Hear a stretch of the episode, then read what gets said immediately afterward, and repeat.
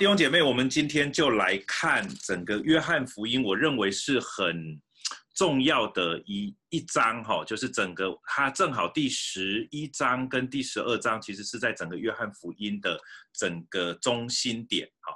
那其实这也是你可以说整个约翰福音的一个很重要的一个分水岭，在一开始的时候，从第一章，然后呃，耶稣表明哈，或者这这个呃。使徒约翰，然后透过约翰福音，然后来表明这位基督是道成肉身的上帝。然后从第一章开始，然后就一直在谈耶稣是谁哈。所以你会发现，从不论从约翰福音第一章一直到第十章，都一直围绕着一个很大很大的一个主题，就是耶稣是谁。那如果你现在重新的再回顾第一章到第十章，你会发现它每一个主题，包含这当中所有所行的每一件的神迹。好，在十一章之前，总共有六个神迹。好，那在这一些的神迹当中，都在在的在表明耶稣是神的儿子。然后他来有一个很重要的目的，要带给我们新的生命。好，那我们那个本来在黑暗中的生命，要因着有光，然后照耀在里面，我们的黑暗就要除去。然后他带来的是真理，他带来的是恩典。跟过去的这一些文士、法利赛人、祭司长所传的这一些的福音，所传的这个旧约的律法，其实是有一个极大的一个不同的。然后他来的目的是要来拯救我们，不是要审判我们，是要让我们因着相信他而得生命。可是呢，你会发现在一到十章的过程当中，哦，呃，明白的他就接受了，哈，那不明白的他就会抵挡。甚至在这当中，你会发现他们对于耶稣的敌对越来越高。可能在前面几章的时候还惊讶他的所行的神神迹，都会觉得很有趣，然后都信了他。可是等到后来，你会发现，当这位弥赛亚、这位基督、哦，这位耶稣在他们的面前，跟他们心里所想的那个弥赛亚有一个很大的差异的时候，最后他们心里就做了一个决定，就想要杀他。所以这样子的一些的文字，其实就是一直会，你会发现，就是在一到十章就这样子的一个一个味道，或者这样子的一种敌对一直在升高。那当然也透过这个敌对的升高，也让我们今天我们在读的时候更明白耶稣所要表达他自己是谁的那个中间的核心的信息。而最重要的那个核心的信息，就在第十一章表现出来，透过他所爱的这位拉撒路。从死里复活，好，因为那个时候所有的人对于死里复活这件事情，其实并没有太大的一个理解。他们理解弥赛亚可能可以医病、可以赶鬼、可以做一些其他呃超乎他们所想的。可是从死里复活这件事情，当然一方面是一个神迹，让他们明白耶稣基督带有这个权柄，耶稣基督有可以使人从死里复活的这样一个能力。但更重要的是，透过拉撒路的事件。也让这一些门徒，好像马大，好像玛利亚，在经历未来这一些跟随耶稣的门徒所要经历的事。因为有一天，这一位他们所相信的弥赛亚，然后要被定，也要在坟墓当中三天，然后呢，从死里复活。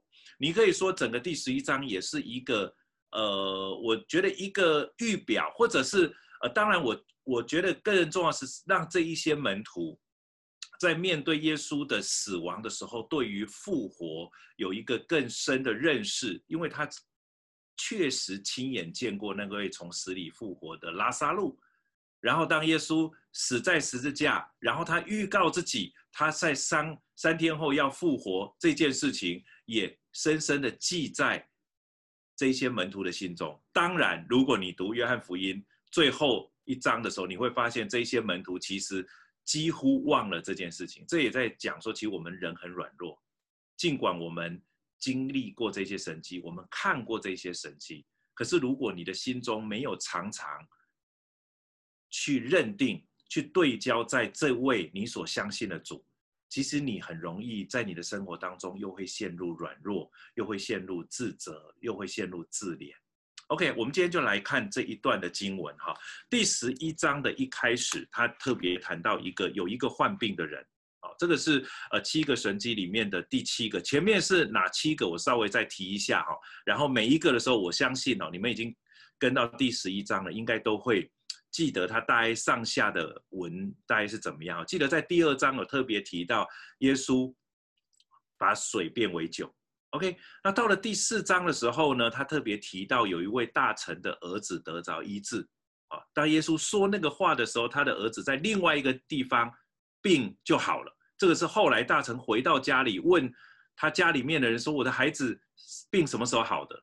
他回来推才发现，哦，是耶稣在告诉我说：“你的儿子病就好的那个时候就好。”好，所以他水变为酒，然后医治大臣的儿子。然后呢，再来有一个在毕士大池旁边躺了三十八年的人，他在等待有人把他放下去，他在等待那个水动，什么时候水动？可是却没有人把他放下去。也许旁边正好有人可以把他放下去，可是那个时候水又没有动，他在等待医治。可是那位可以医治他的主现在就在他的面前。然后呢，这个人拿着他生命当中所有所依靠的那个路子，反而他可以拿着这个路子往前去。好，就是他遇见了这位主，就他他的眼前生命变得不一样。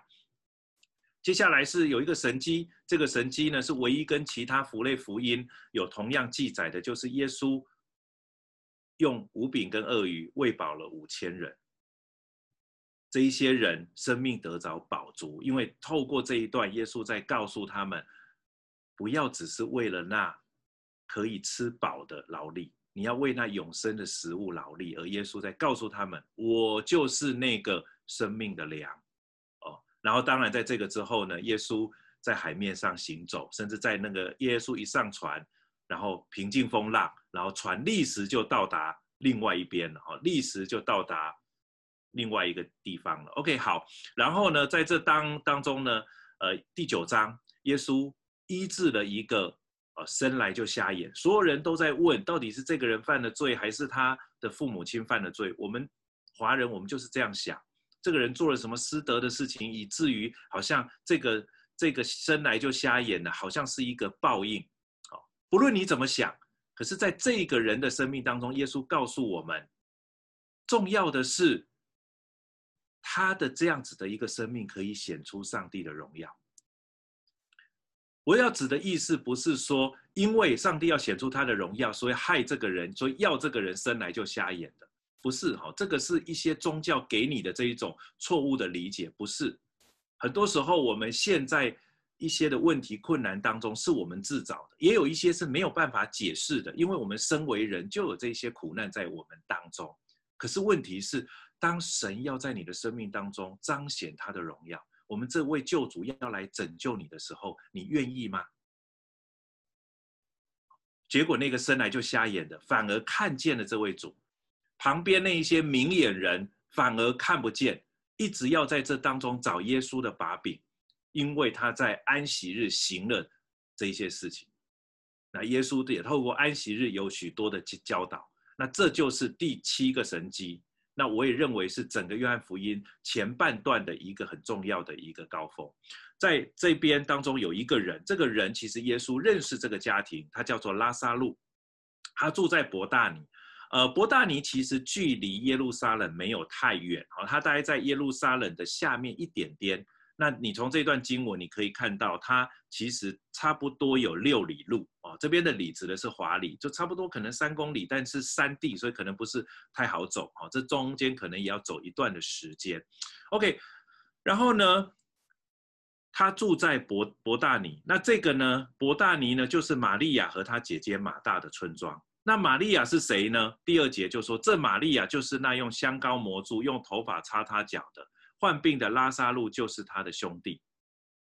OK，那呃比较特别的是约翰福音，我在这里要交交代一下，约翰福音的用香膏抹主其实是记载在第十二章，约翰福音第十二章，可是他在这里先提的，所以很有可能当约翰在写约翰福音的时候，这一些人其实他们已经看过马太福音或马可福音。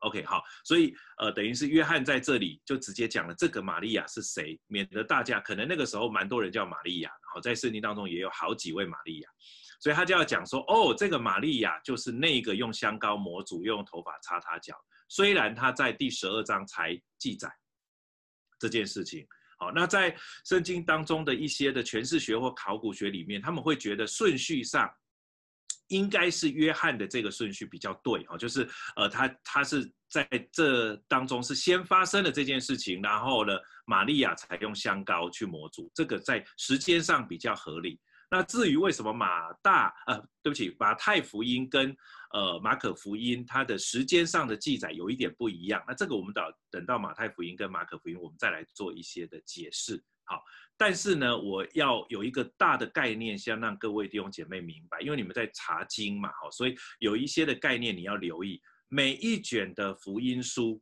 它不一定每一个时间都按照着呃顺序来做记载。就是简单来讲，对于马太、对于马可、对于约翰，他们都有一个他们认为的一个重要的信息。好，信息的表达。远大于时间发生的顺序。可是我们今天我们的人在读这些福音书的时候，我们比较像用转播实况转播的方式，想要认识耶稣。可是其实不是。这些记载的人是想透过他所安排的这些顺序，要来告诉你耶稣是谁。好，这个这这中间其实是有一些的差异的。所以读的时候你觉得，哎，好像时间点有一点不一样，请你不要被卡在那里。OK，好，我们继续下来哦。呃，他的姐妹哈，他姐妹两人就打发人去见耶稣，因为拉撒路病了。好，那这个病了呢，你会发现这个病其实不是只是小病哦，这个病其实蛮严重的。OK，好，然后他就打发人去见耶稣，因为我相信这两这个家庭跟耶稣其实是有一些的认识私交的，所以他也当然知道耶稣有医治的权柄跟能力，而且他也相信耶稣爱他。所以在这个过程当中呢，他们很当然的、很自然的就去找耶稣，OK，所以他就找耶稣，然后呢，让耶稣知道说：“主啊，你所爱的人病了。”OK，那我们相信哦，在我们当当中，你所爱的人病了，你第一个反应就是什么？你会想要去看他，甚至如果你有医治的能力的时候，你会想要去做这件事情，否则你也会想要拖一些人去来。呃，让他的病可以得到痊愈，好，所以在我们读这一段经文的时候，我们很就很自然的就讲，哦，有有一个家庭，他这当中有一个人病了，那这个家庭跟耶稣很好，那他们当然找人去告诉耶稣嘛，也很清楚的，你有一个预设的一个立场，那耶稣应该就会赶快赶过来，不然耶稣呢，也至少在他所在的那个地方讲一下话嘛。拉撒路就好了，对吧？我不晓得你读的时候心里有没有这样想。特别你读了第二个神迹的时候，你想说耶稣在这里要医治拉撒路，也不是太困难的一件事情。可是问题就是在于这段经文并没有这样子。这段经文你看第四节，耶稣听见了，好，他就说了一句话：这并不至于死，乃是为神的荣耀，叫神的儿子因此得荣耀。他很像第九章所讲的哈，这个人呢，生来就瞎眼的，不是他犯了罪，也不是他的父母犯了罪，而是要在这个人的生生活当中，在这件事情上显出上帝的作为，在这里是显出上帝的荣耀。所以，我们可能有了第第第九章的概念的时候，我们就想，哦，是为上帝的荣耀。哦，好，OK，继续下去哦。那可能耶稣就去，然后就医治他，可能是这样。OK，可是呢，第五节他就说，耶稣素来爱马大和他妹子并拉撒路。耶稣很爱这个家，就再次的讲讲了一下哈、哦，那句话不是两个姐姐自己说的哦，主啊，你所爱的人没有哈、哦。约翰在这里也为这个家庭做见证，耶稣素来爱马大和他妹子并拉撒路。这这个家庭是耶稣所爱，这三个人都是耶稣所爱。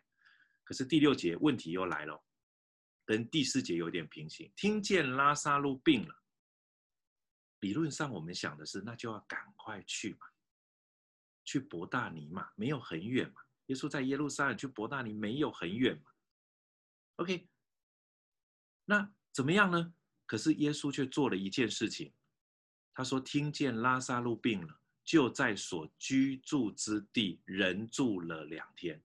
然后对门徒说：“我们再往犹太去吧。”其实指的就是往那个地区去。哦，对不起，我再说一次，我刚才可能有一点口误哈。耶稣那个时候并不在伯大尼跟耶路撒冷，是在外面。OK，OK，、好。然后呢，所以呢，耶耶稣就要往那个地方去。好，那耶稣再往犹太地区、往耶路撒冷去、往伯大尼去，有一个蛮大的问题需要去面对的，是因为第九章，如果可以的话，你看一下第九章跟第十章，当耶稣在讲这一些话的时候，当耶稣医好生来瞎眼的时候，当耶稣在那里直接讲说“我与父原为一”的时候，所有的这一些法利赛人、这些文士、所有的这一些犹太人，基本上都想要杀耶稣。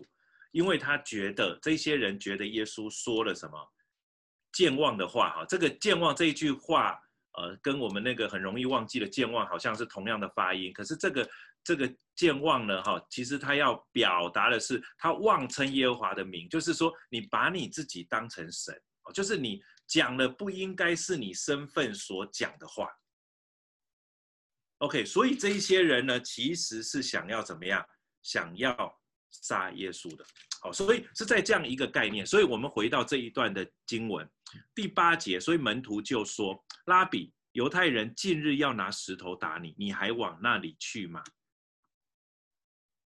好，这个是第一个，第一个我们要面对的问题，或者是当你如果那个时候你跟耶稣在同样的这样子的一个团队里面，你是他的门徒，跟随他的人，你首先要面对的一个问题是说，第一个。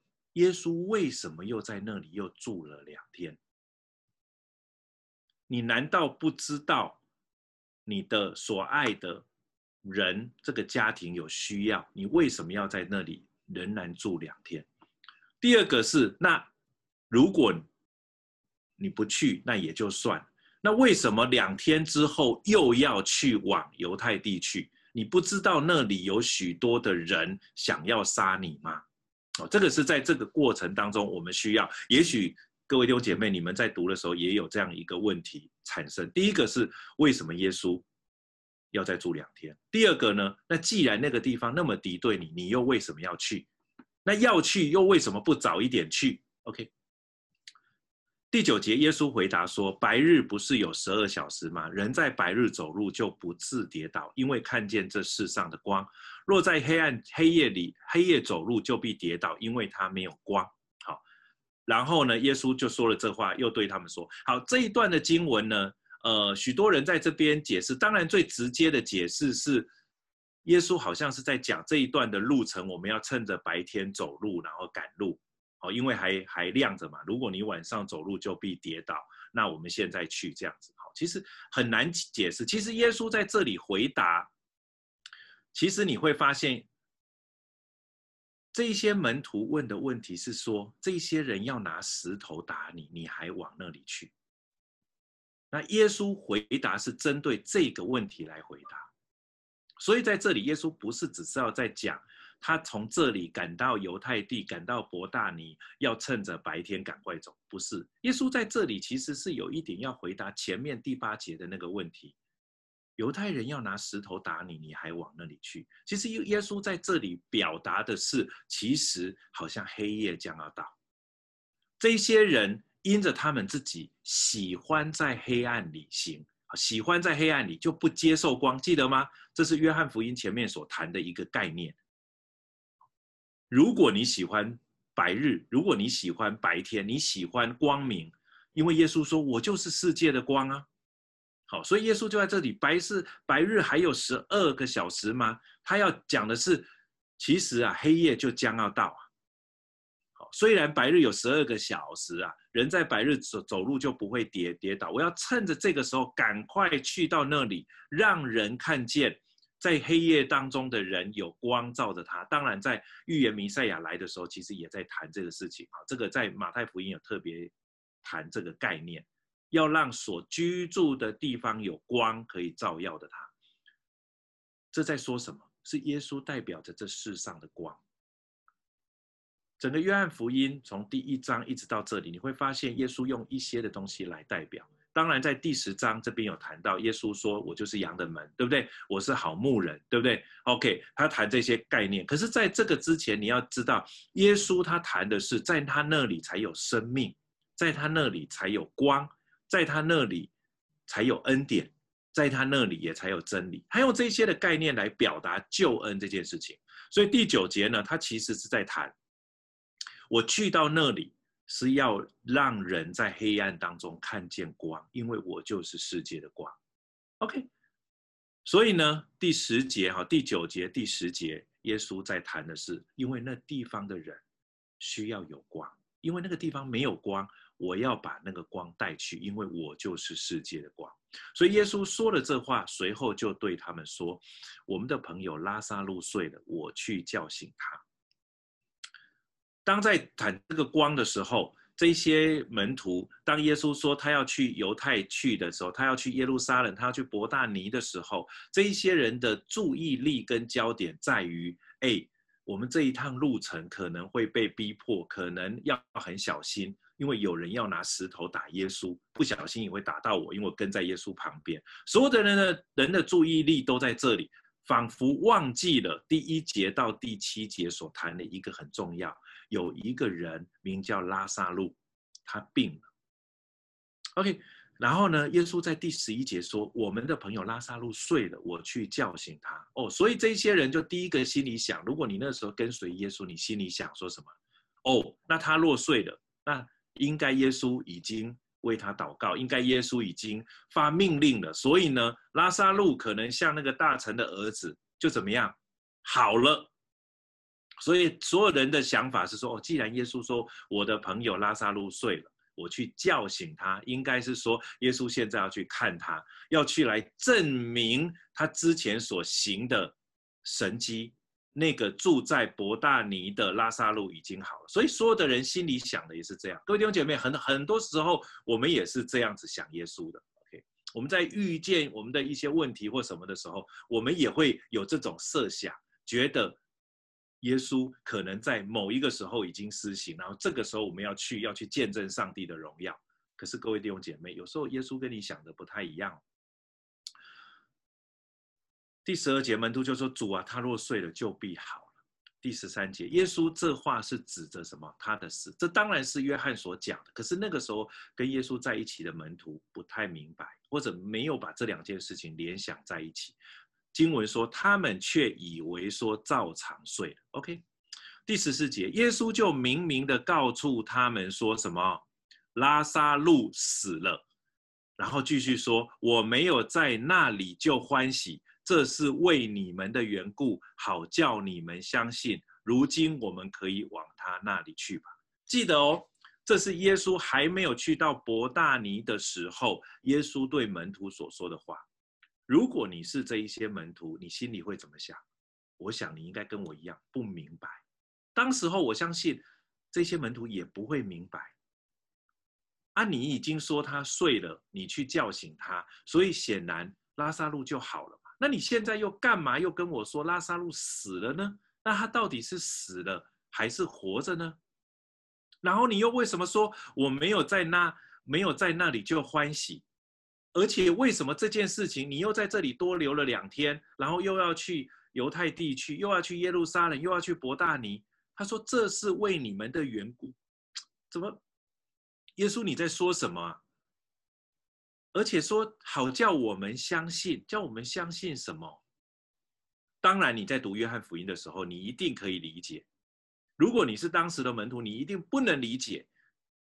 我相信约翰在当时候也不太理解。那是后来他开始写《约翰福音》的时候，他才理解这件事情。耶稣要叫我们相信他是神的儿子。真的，拉撒路真的已经死了，而且耶稣这个时候去是要把从死里的拉撒路怎么样叫出来。这是后来的我们，后来的约翰才理解。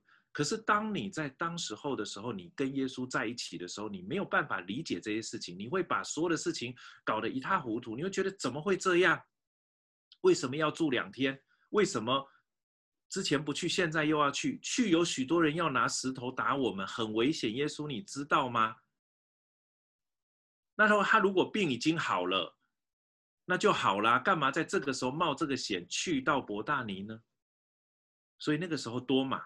又称为迪图马的这位多马，就同那同做门徒的说了一句话。我想，多马只是代表我们说这句话，我们心里也会是这样。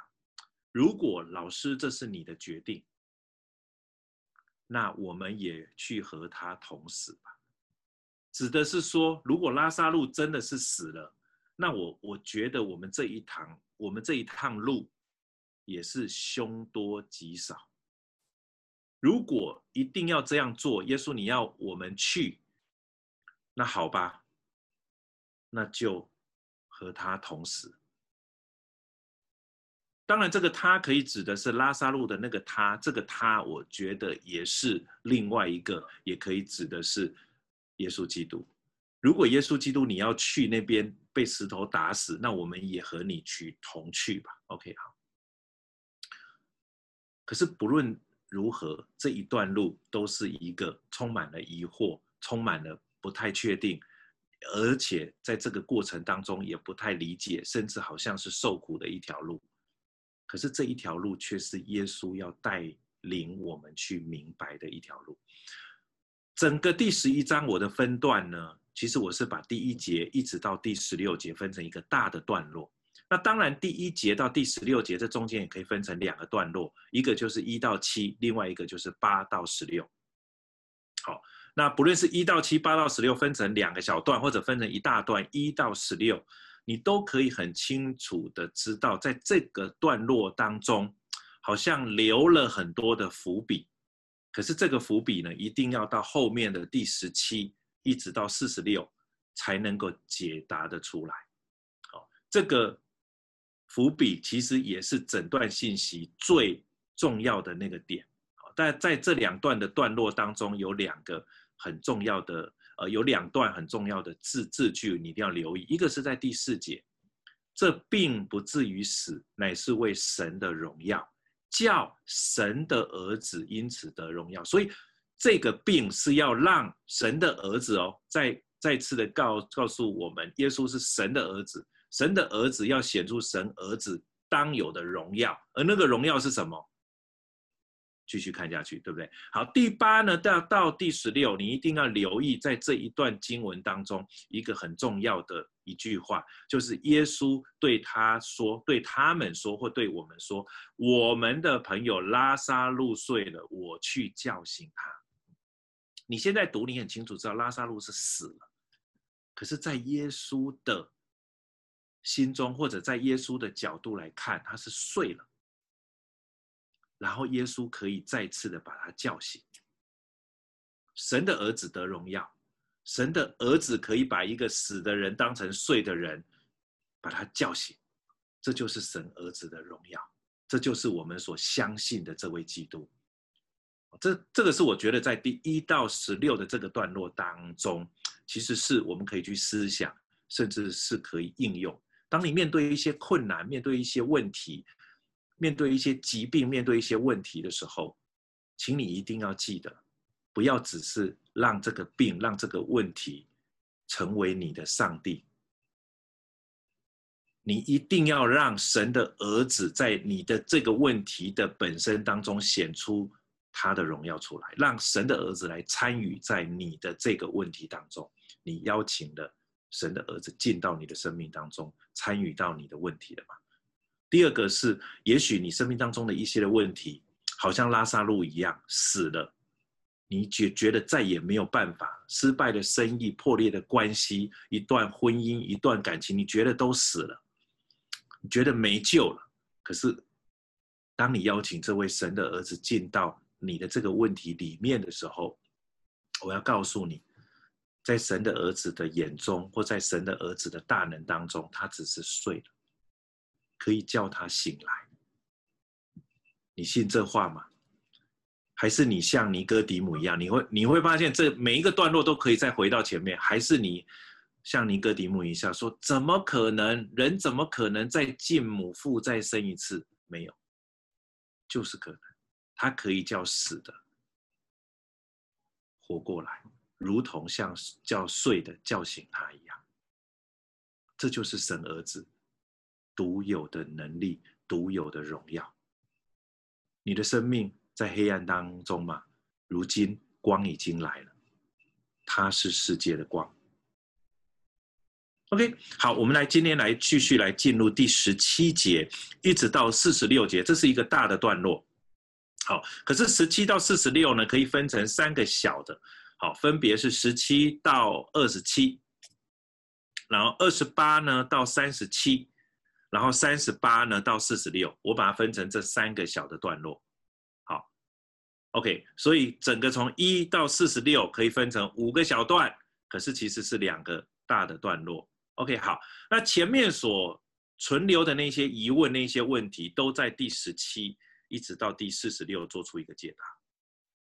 十七跟到二十七呢，主要的 focus 我认为是在谈耶稣跟马大的一个对话。二十八呢到第三十七也在谈耶稣跟另外一个他的姐姐、他的姐妹的一个对话，跟玛利亚的一个对话。在这当中呢，都有一个关键的字，是二十一一节马大对耶稣所说的话。马大对耶稣说什么？你看经文，主啊，你若早在这里，我兄弟必不死。亲爱的弟兄姐妹，这是你的疑惑吗？马大对耶稣说：“主啊，要来早一点来。我知道你爱我们，可是你早在这里，我的兄弟拉撒路不会死。主，你为什么不早一点来？”同样一个问题。玛利亚有比较好吗？我们来看玛利亚怎么说。三十二节哦，我先把它先抽出来，这两段的重点。玛利亚到了耶稣那里，看见耶稣就伏伏在他脚前。下一次的伏伏在他脚前是用香膏抹他，可是他先伏伏在耶稣脚前说，跟他姐姐一模一样的话，跟马大一模一样的话，说：主啊，你若早在这里，我兄弟必不死。同样再说一次。很有可能在过去，来到这里，其实拉萨路已经死了四天了。在拉萨路死的这四天的过程中，我相信这这两个姐妹每天待在家里，心里想的就是这件事情。你可以想一下那个场景，我稍微停一下，你想一下那个场景，拉萨路死了，他们心中所有的一切的盼望，他们托人去找了耶稣。耶稣来了吗？耶稣没有，或者是耶他帮耶稣想一下，耶稣想来，可是迟到了，来不及了。耶稣缺席了，耶稣迟到了，两个人心里想的都是同样的一句话，我们也会这样想：主，你若早在这里，我的兄弟必不死。回到你的问题，回到你的困难，回到你的软弱，回到你生命当中的一些的遗憾。我们有时候对耶稣，我们也是这样讲的：主，你为什么那个时候不在？你那个时候在，我的婚姻就不会这样；你那个时候在，我的孩子就不会这样；你那个时候在，我的父母就不会这样；你那个时候在，我的身体就不会这样。我们都有一个我们的对于 主的一个期望，一个遗憾在这里。这就是这一个段落当中，我觉得这个姐妹其实帮我们问了很重要的问题。可是耶稣也想透过这两个姐妹的问题向我们说话。耶稣也在那个时候向他们说话。我们回到十七节，耶稣到了伯大尼，也到到了他们家，就知道哦，其实那个时候还没有进他们家。耶稣当然知道，就知道拉撒路在坟墓里已经什么四天了。这里特别把它记载。四天是什么？因为在犹太人他们的习惯里面哦，人死掉三天可能还有救哦，就是可能在他们的概念，因为那个时候医药很不发达，有人可能真的就是已经濒临死亡了，呼吸很微弱，他们也测不出脉脉搏，可是可能还还没有死哦。真的有人在三三天的时候，或者有人觉得死了，呃，灵魂要三天之后才会离开哦，这是他们的传传说。可他在这里为什么特别记载四天？要讲的是说，真的已经死。你想说，一个人如果真的已经死，这是真的死了，死透了，四天，你就想一块肉放那里，四天都会臭。所以他在这里要表达，拉撒路是真死了哦，不是只是昏了，他们以为死了，没有。在这里四天，其实在表达这个重点。伯大尼离耶路撒冷不远，约有六里路。有好些犹太人来看马大和玛利亚。要为他们的兄弟安慰他们。马大听见耶稣来了，就出去迎接他。就是这两个姐妹呢，不同的性格，你知道吗？好，马大就是呃，可能就是哦，就是比较呃热情一点，比较招呼一点哈。玛利亚可能比较沉静，比较沉稳一点哈，就是想在那里哈，就是呃，就是好好的寻求主啊。那马大可能就会忙碌忙碌一些事情，你知道他们的性格不太一样，所以他们听见耶稣来了，反应也不太一样。一个呢，出去迎接他。迎接他，真的就是要去问耶稣哦。你若早来这里，我的兄弟必不死。玛利亚可能就坐在家里面，马大就在那个时候对着耶稣讲了那句话：“主啊，你若早在那里，我的兄弟必不死。”他自己再接着说：“就是现在，我也知道，无论向神求什么，神也必赐给你。”他也好像一方面有一点遗憾，另外一方面好像那里面又有一点的信心，因为他知道。这位所信的是谁？OK，所以呢，他那个时候说，那就是现在我也知道，无论向神求什么，神也必赐给你。那你觉得玛利亚啊，或者在在这里的马大会跟耶稣求什么？其实，在他里面仍然是有一些的，对于他所信的这一位耶稣，其实是有一些，呃，应该是说期待是有一些的限制的。他知道他是神的儿子，可是神的儿子能做什么事，他他不见得能够理解。所以他在这里呢，无论向神求什么，他必赐给你。他当然指的不是要复活这件事情。原因怎么说呢？从下一句你就可以理解。因为当耶稣对马大说：“复活在我，生命也在我”，指的是什么？我就是复活，我带着复活哦。其实耶稣在讲他自己，也在讲拉撒路，也在。告诉我们今天所有的人，可以再赐一个复活，就是再给一个已经死的人一个新的生命。他说：“复活在我，我是复活。一个是我是复活主，一个是什么？我是可以让你复活的主啊！这是我觉得在这里双关语，可是也在今天提醒我们。他说：生命也在我，我是复活，我是生命，指的是什么？在我这里有生命，我可以再赐给你生命。”又回到尼哥底母那一段，耶稣说：“信我的人虽然死了，也必什么复活。”可以理解，信他的人虽然死了，也必复活。可是耶稣接下来呢，继续说：“凡活着信我的人，必永远不死。”你信这话吗？他要指的其实是什么？所谓的必永远不死，指的是你要领受的那个生命，是一个不死的生命，甚至那个生命是像上帝一样独有的生命。这是耶稣基督所要赐给我们的，透过相信他而得的。记得哦，活着信我的人，今天所有的你听到这一句话，你都还有机会，我们都还活着，对不对？只要你活着，然后你相信他的人，他就要赐给我们一个生命，一个不死的生命，一个永恒的生命，因为他是复活，他有生命，他是生命。然后呢，接下来他问了马大这个问题，今天也在问你跟我。他说：“你信这话吗？”马大是信的哦，可是他这个信有一个条件，他说：“主啊，是的，我信。”你是基督，你是弥赛亚哦，你是神的儿子，是要临到世界的。其实对马大来讲，他当然相相信，或者他的那个相信呢，其实并不是真的完全理解这件事情。他是带着一个只是知识哦，你是基督，你是神的儿子，是要那临到世界的。可是对于什么？对于于他的 兄弟。拉萨路可以领受这个复活的生命这件事情，其实他没有那么多的知识，或者他并不完全的理解。因为二十四节马大有说了一句话哦，耶稣呃二十三节耶稣说，你兄弟必然复活。马大因为耶耶稣直接就说，你兄弟必然复活，可是在在那个时候马大回答说什么？他说：“我知道，在末日复活的时候，他必什么复活？所以显然，马大对于耶稣所说的那个‘你兄弟必然复活’这件事情，他指的是是是什么？啊，是那未来有一天，是在很久以后，上帝要赐给我的兄弟拉撒路一个复活的一个生命，他在那一天必然复活。对马大来讲，他对耶稣的认识其实是有一个盖的，是有一个限制。这个是我刚才在讲这一句话的意思。可是耶稣所要给我们的这个生命，我再说，不是只是在未来，你可以领受这个复活的生命，是那个是。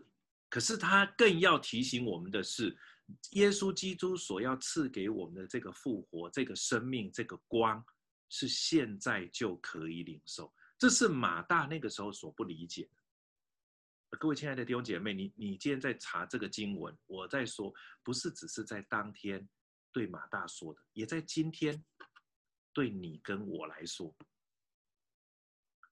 耶稣所要赐给我们那个复活的生命，不是只是在末后的日子所领受，也是在我们今天，凡接受耶稣基督成为救主，凡相信神儿子的，凡接待他的，就是信他名的人，我们就做神的儿女。做神的儿女，不是只是在末后的日子。复活不是只是在末后的日子，而是在相信的那个时候，我们就开始做神的儿女，我们就开始领受这个复活的生命。这个是在这个段落当中，我要提醒各位弟兄姐妹，所以我也鼓励你在你的生命当中有碰到一些你觉得真的没有办法解决的，来到这位上帝的手中，不要只是一味的觉得没救。可以来到这位上帝的手中来寻求他的帮助，因为他是复活，是生命。当然，主权在于他。有可能他没有决定要医治，有可能的。可是呢，也不要觉得他一定不会医治。那你怎么知道？怎么知道？最简单的方式就是，那来到他的面前求嘛。各位弟兄姐妹，我觉得在这个段落的时候，你一定要理解，他是复活的主，他是生命的主。我们想要照我们的时间说，你早在这里，我的兄弟并不死。可是主的计划是要他经历过死亡，再从死亡里复活。很多时候，我们总觉得我们要这位主在我们所要的时间向我们显现。主，你先不要帮，等到时我叫你来再来。没有，他是主，是。按照他所要显现，按照他所要彰显他的能力、他的荣耀、他的作为的时候来彰显，他才是主。OK，我们继续第二十八节。马大起来说了这话，就回去暗暗的叫他妹子玛利亚说：“夫子来了，叫你。”马大到底有没有理解？有没有明白？还在这里，还只是一个问号。他说：“主啊，是的，我信你是基督，是神的儿子，就是那要临到世界的。我知道。”可是这些都只是知识。耶稣说：“你兄弟必然复活。”这个时候，在他的里面，我不晓得，可能他还是一知半解，可能他还是有一点怀疑。这个时候，他回去叫他的，暗暗的叫他的妹子玛利亚来说：“哎，夫子来了，叫你。”玛利亚听见了，这个时候好像仿佛醒过来，可能那个时候真的就一直在念，嘴巴一直悼念的：“主啊，你若早来这里，我的兄弟必不死。”所以他在那里就到耶稣哈，那时耶稣还没有进村子，还在马大迎接他的地方，在那里做什么我不知道。耶稣好像仿佛在那里等玛利亚，那些同着玛利亚在家里安慰他的犹太人，连人都分两群了，有一群人跟着马大，有一群人跟着玛利亚。看见他急忙的呃，看见他急忙的起来出去，就跟着他，以为他要往坟墓那里去哭。所有人都以为他要去坟墓那里哭，可是他却没有。玛利亚到了耶稣那里，看见耶稣就伏在他的脚前，重复着他过去几天所说的那句话：“主啊，你若早在这里，我的兄弟必不死。”耶稣看见他哭，耶稣也看见与玛利亚同来的犹太人也哭，这些人也跟玛利亚现在心里想的是一样。你知道耶稣那个时候心里想的是什么？耶稣心里悲叹又甚忧愁。你可能会问一个问题哈，我你们要试着去回答哈。这我觉得没有一个呃一定的答案，在这里其实就是你可以去揣摩耶稣到底心里悲叹什么。可能耶稣在悲叹的是其实我们人真的会因为生老病死而这种生离死别真的很苦，所以这些犹太人也哭。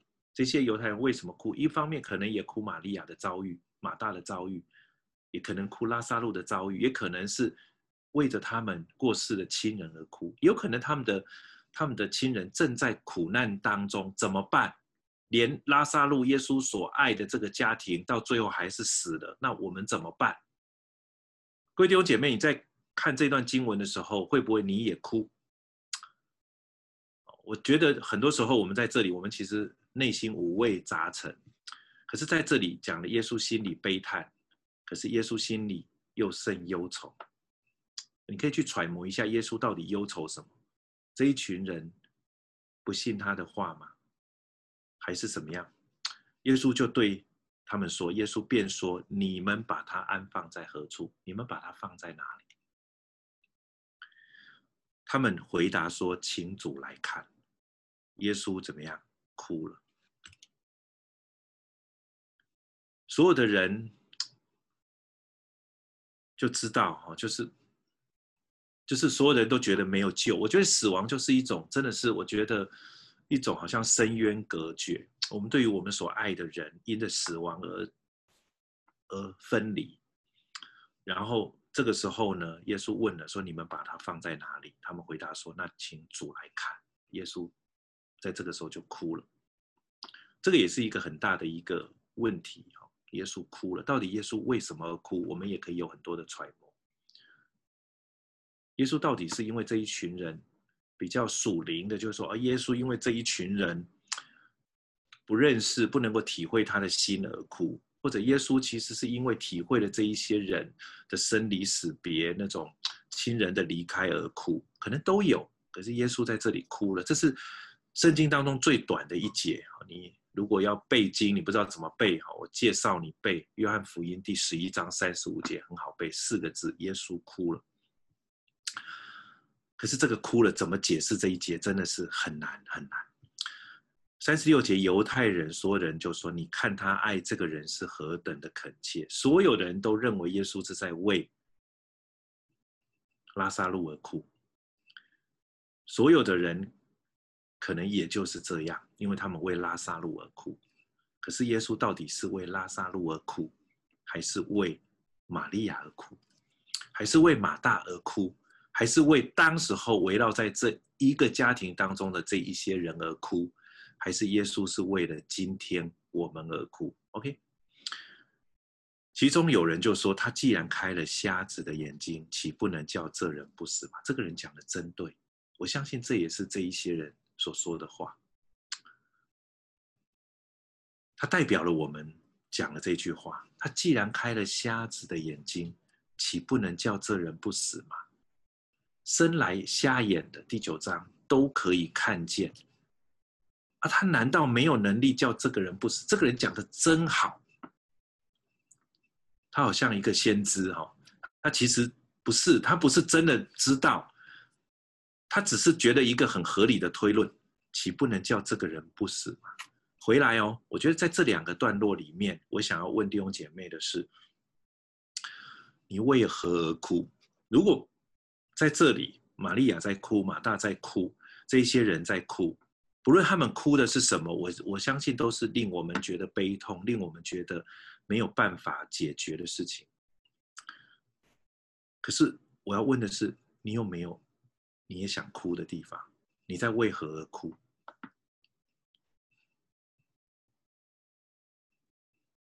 如果你所哭的这一些事情，然后再次的放在第三十七节这个人所说的话。他既然开了瞎子的眼睛，你也读了约翰福音。他既然把水变为酒，他既然医治大臣的儿子，他既然把那病了三十八年躺在那里的人可以叫他起来行走，他既然可以叫那五千个人，甚至跟他们的家庭总共两万的人可以吃饱，他既然可以在水面上行走，平静风浪，他岂不能叫这人不死吗？或者是他岂不能解决你的问题吗？哦，这个是我觉得在这十七节一直到第三十七节这两个小的段落当中，我觉得给我自己的一个反省。我也会为很多事情心烦，我也会为很多事情觉得绝望，我也会为很多事情觉得自己怎么不能够做到。可是如果是这样，我要不要交给这位主？这位我知道他爱我的主，知道他开了瞎子的眼，知道他叫瘸腿的行走，知道他可以平静风浪。第三十八节，耶稣还是一样心里悲叹的来到坟墓前。在这里记载，很有趣哦。坟墓是个洞，又有一块石头挡着。它当然是那个时候的人的一个习气，他们的坟墓就是一个洞，用石头挡挡住。可我觉得在读这一段的时候，你就会把它跟耶稣复活的那一段做连接。真的，所有的人当耶稣死在十字架上的时候，所有的人当耶稣在坟墓当中的所有的人心里都悲叹。我相信。约翰在记载约翰福音的时候，也要让我们明白，我们这都是一个过程。拉撒路的死只是一个过程，拉撒路在坟墓里面只是一个过程，或者今天当我们所哭的这一些，都只是一个过程。而有一天，你明白你要看见上帝的荣耀吗？我觉得这就是三十八到四十六节最美的地方。三十九节，耶稣说：“你们把石头挪开。”那死人的姐姐马大对耶稣说什么？主啊，不是说你若早在这里，那兄我兄弟并不是。他说主啊，他现在必是臭了。他在这里已经四天了，你有没有搞错？已经什么四天了，臭了，你要进去吗？这也可以解释说，耶稣说你们把他安放在哪里？主要去看他的时候。他说：“他爱这个人真是恳切，臭了他都要去看。”第四十节，耶稣说：“我不是对你说过，你若信，就必看见神的荣耀吗？”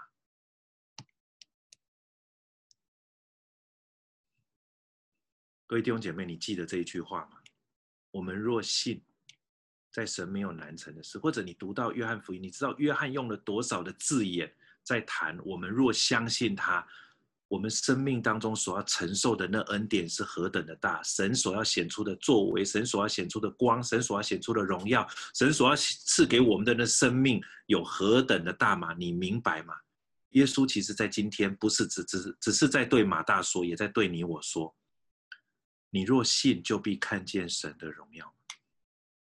他们就把石头挪开。耶稣举目望天，说：“父啊，我感谢你，因为你已经听我。我知道你常听我，但我说这话是为周围站着的众人，叫他们信是你差了我来。记得吗？这一句话很重要，因为这一句话又把约翰福音的第一集第一章到第十章又再说了一遍。因为他这一些人一直在怀疑耶稣跟所差来的那位天父的关系。”耶稣用这样子的一个举动，用这样子的一个行为来显出他与父神的关系。他说什么样？我听父，父也听我。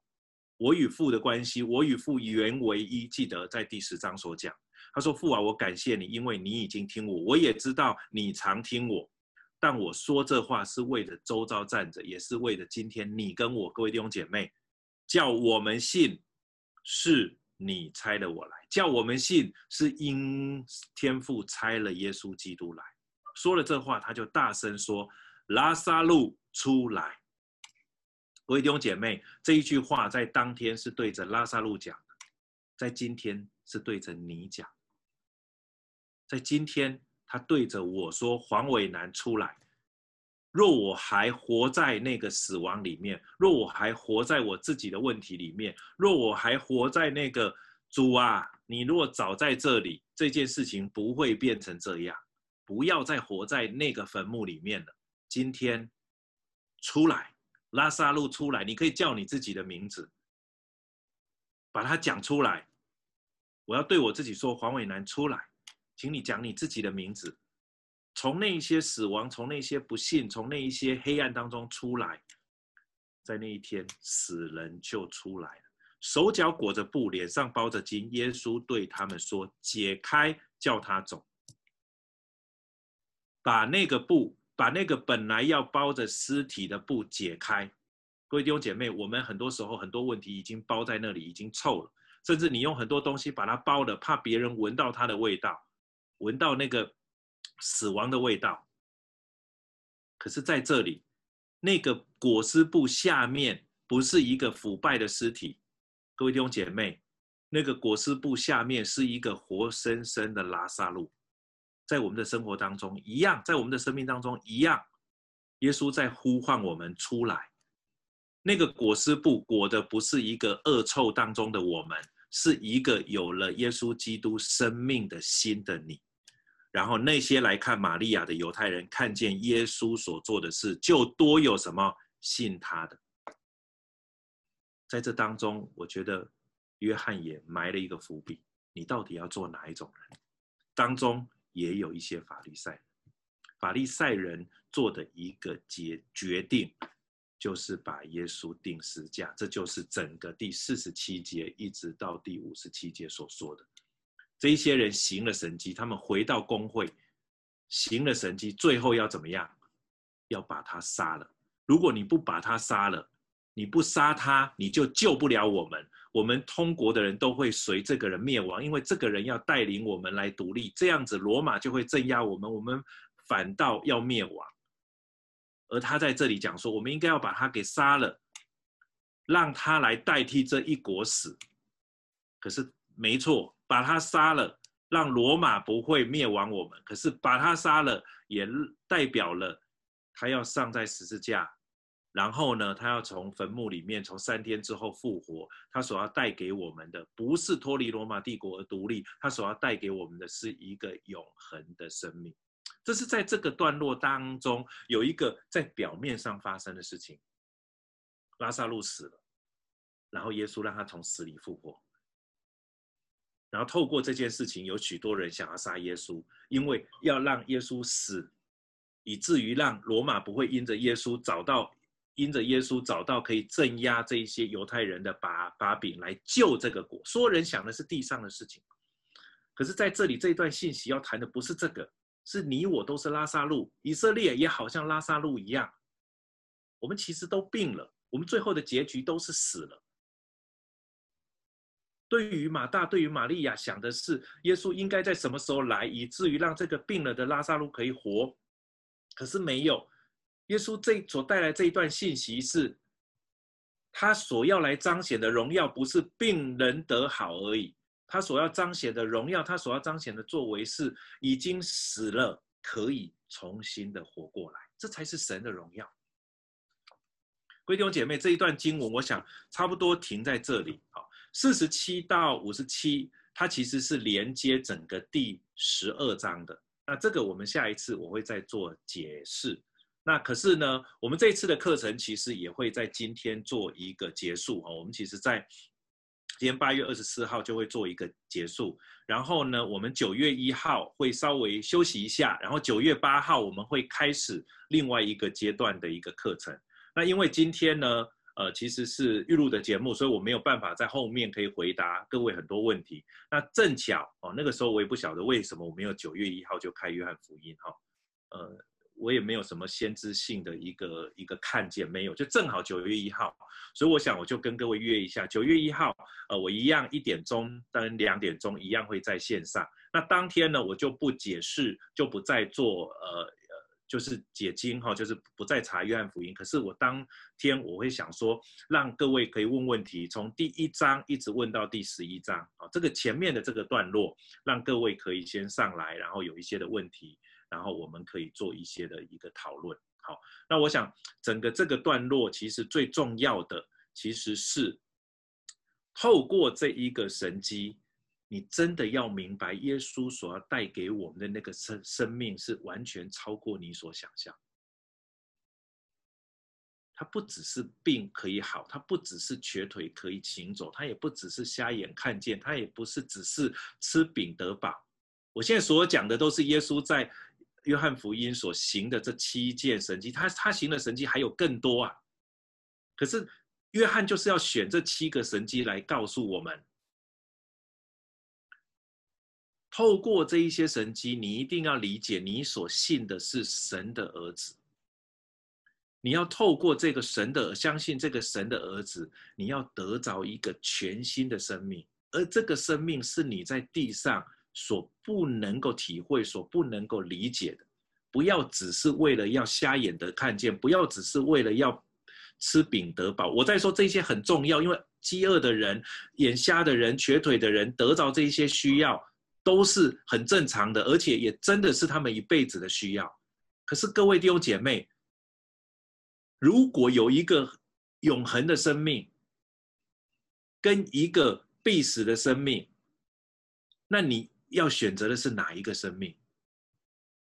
你当然选择的是永恒的生命，而这个永恒的生命，这个只有神才能够有的生命，唯独只有一件事情：透过相信耶稣基督，相信这位上帝的儿子，你才能够完完整整的得到。在这个地上，没有任何的方式可以得着，只有耶稣基督可以得。这是约翰要告诉我们的，在他没有其他的拯救。整卷约翰福音就在告诉我们这件事情，一张又一张，又一张又一张，每一个神迹都在告诉我们：你要相信吗？而今天是透过神迹的最后的一个一个机会，他在告诉当时候读约翰福音的每一个人，也在问我们今天的我们。我不晓得你还有没有明天。我有没有明天？可是你在今天，你是不是做了这样子的一个决定？相信，若是，我告诉你，我们就有永恒。这是我觉得最美、最最令人有盼望的事情。死亡、疾病会使我们与人隔隔绝，我所最爱的亲人会离开我们。可是他们，当他们跟我一样接受了耶稣基督。成为救主的时候，他们对我来讲就是睡了，只是这一觉睡得比较久一点。这一觉睡的可能我没有办法去看睡眠当中的他，我只能在墓地，可能也已经火化，我没有办法看到身体。可是我却带着一个盼望，因为我有这个永恒的生命，他也有，而有一天我们会再见面。这是我觉得。在这个段落当中，给我们最大的恩典跟盼望，我们一起来祷告。主，谢谢你，让我们可以在今天透过这一卷书，透过这一章，主，我们来思想这么美好的一个信息。虽然很多时候让我们很纠结，我相信在那个时候，马大、玛利亚，甚至这一些旁边的朋友很纠结。可是主啊，主，你让我们可以来。依靠你，可以来相信，不是只是理智上的，而是打从心里面真实的明白，而且真实的要依靠你。主，你对马大所说的话：“我是复活，我是生命。那信我的人，虽然死了，你要赐给他一个复活的生命。凡活着信你的人，你要赐给他一个生命是。”永远不死的生命。你那天问玛利亚：“你信这话吗？”你今天也问我们，我们要回答你：“是的，我信，我信，你是弥赛亚，你是神的儿子。”就，谢谢你把如此美好的信息赏赐给我们。我们将感谢，将祷告，奉耶稣基督的名。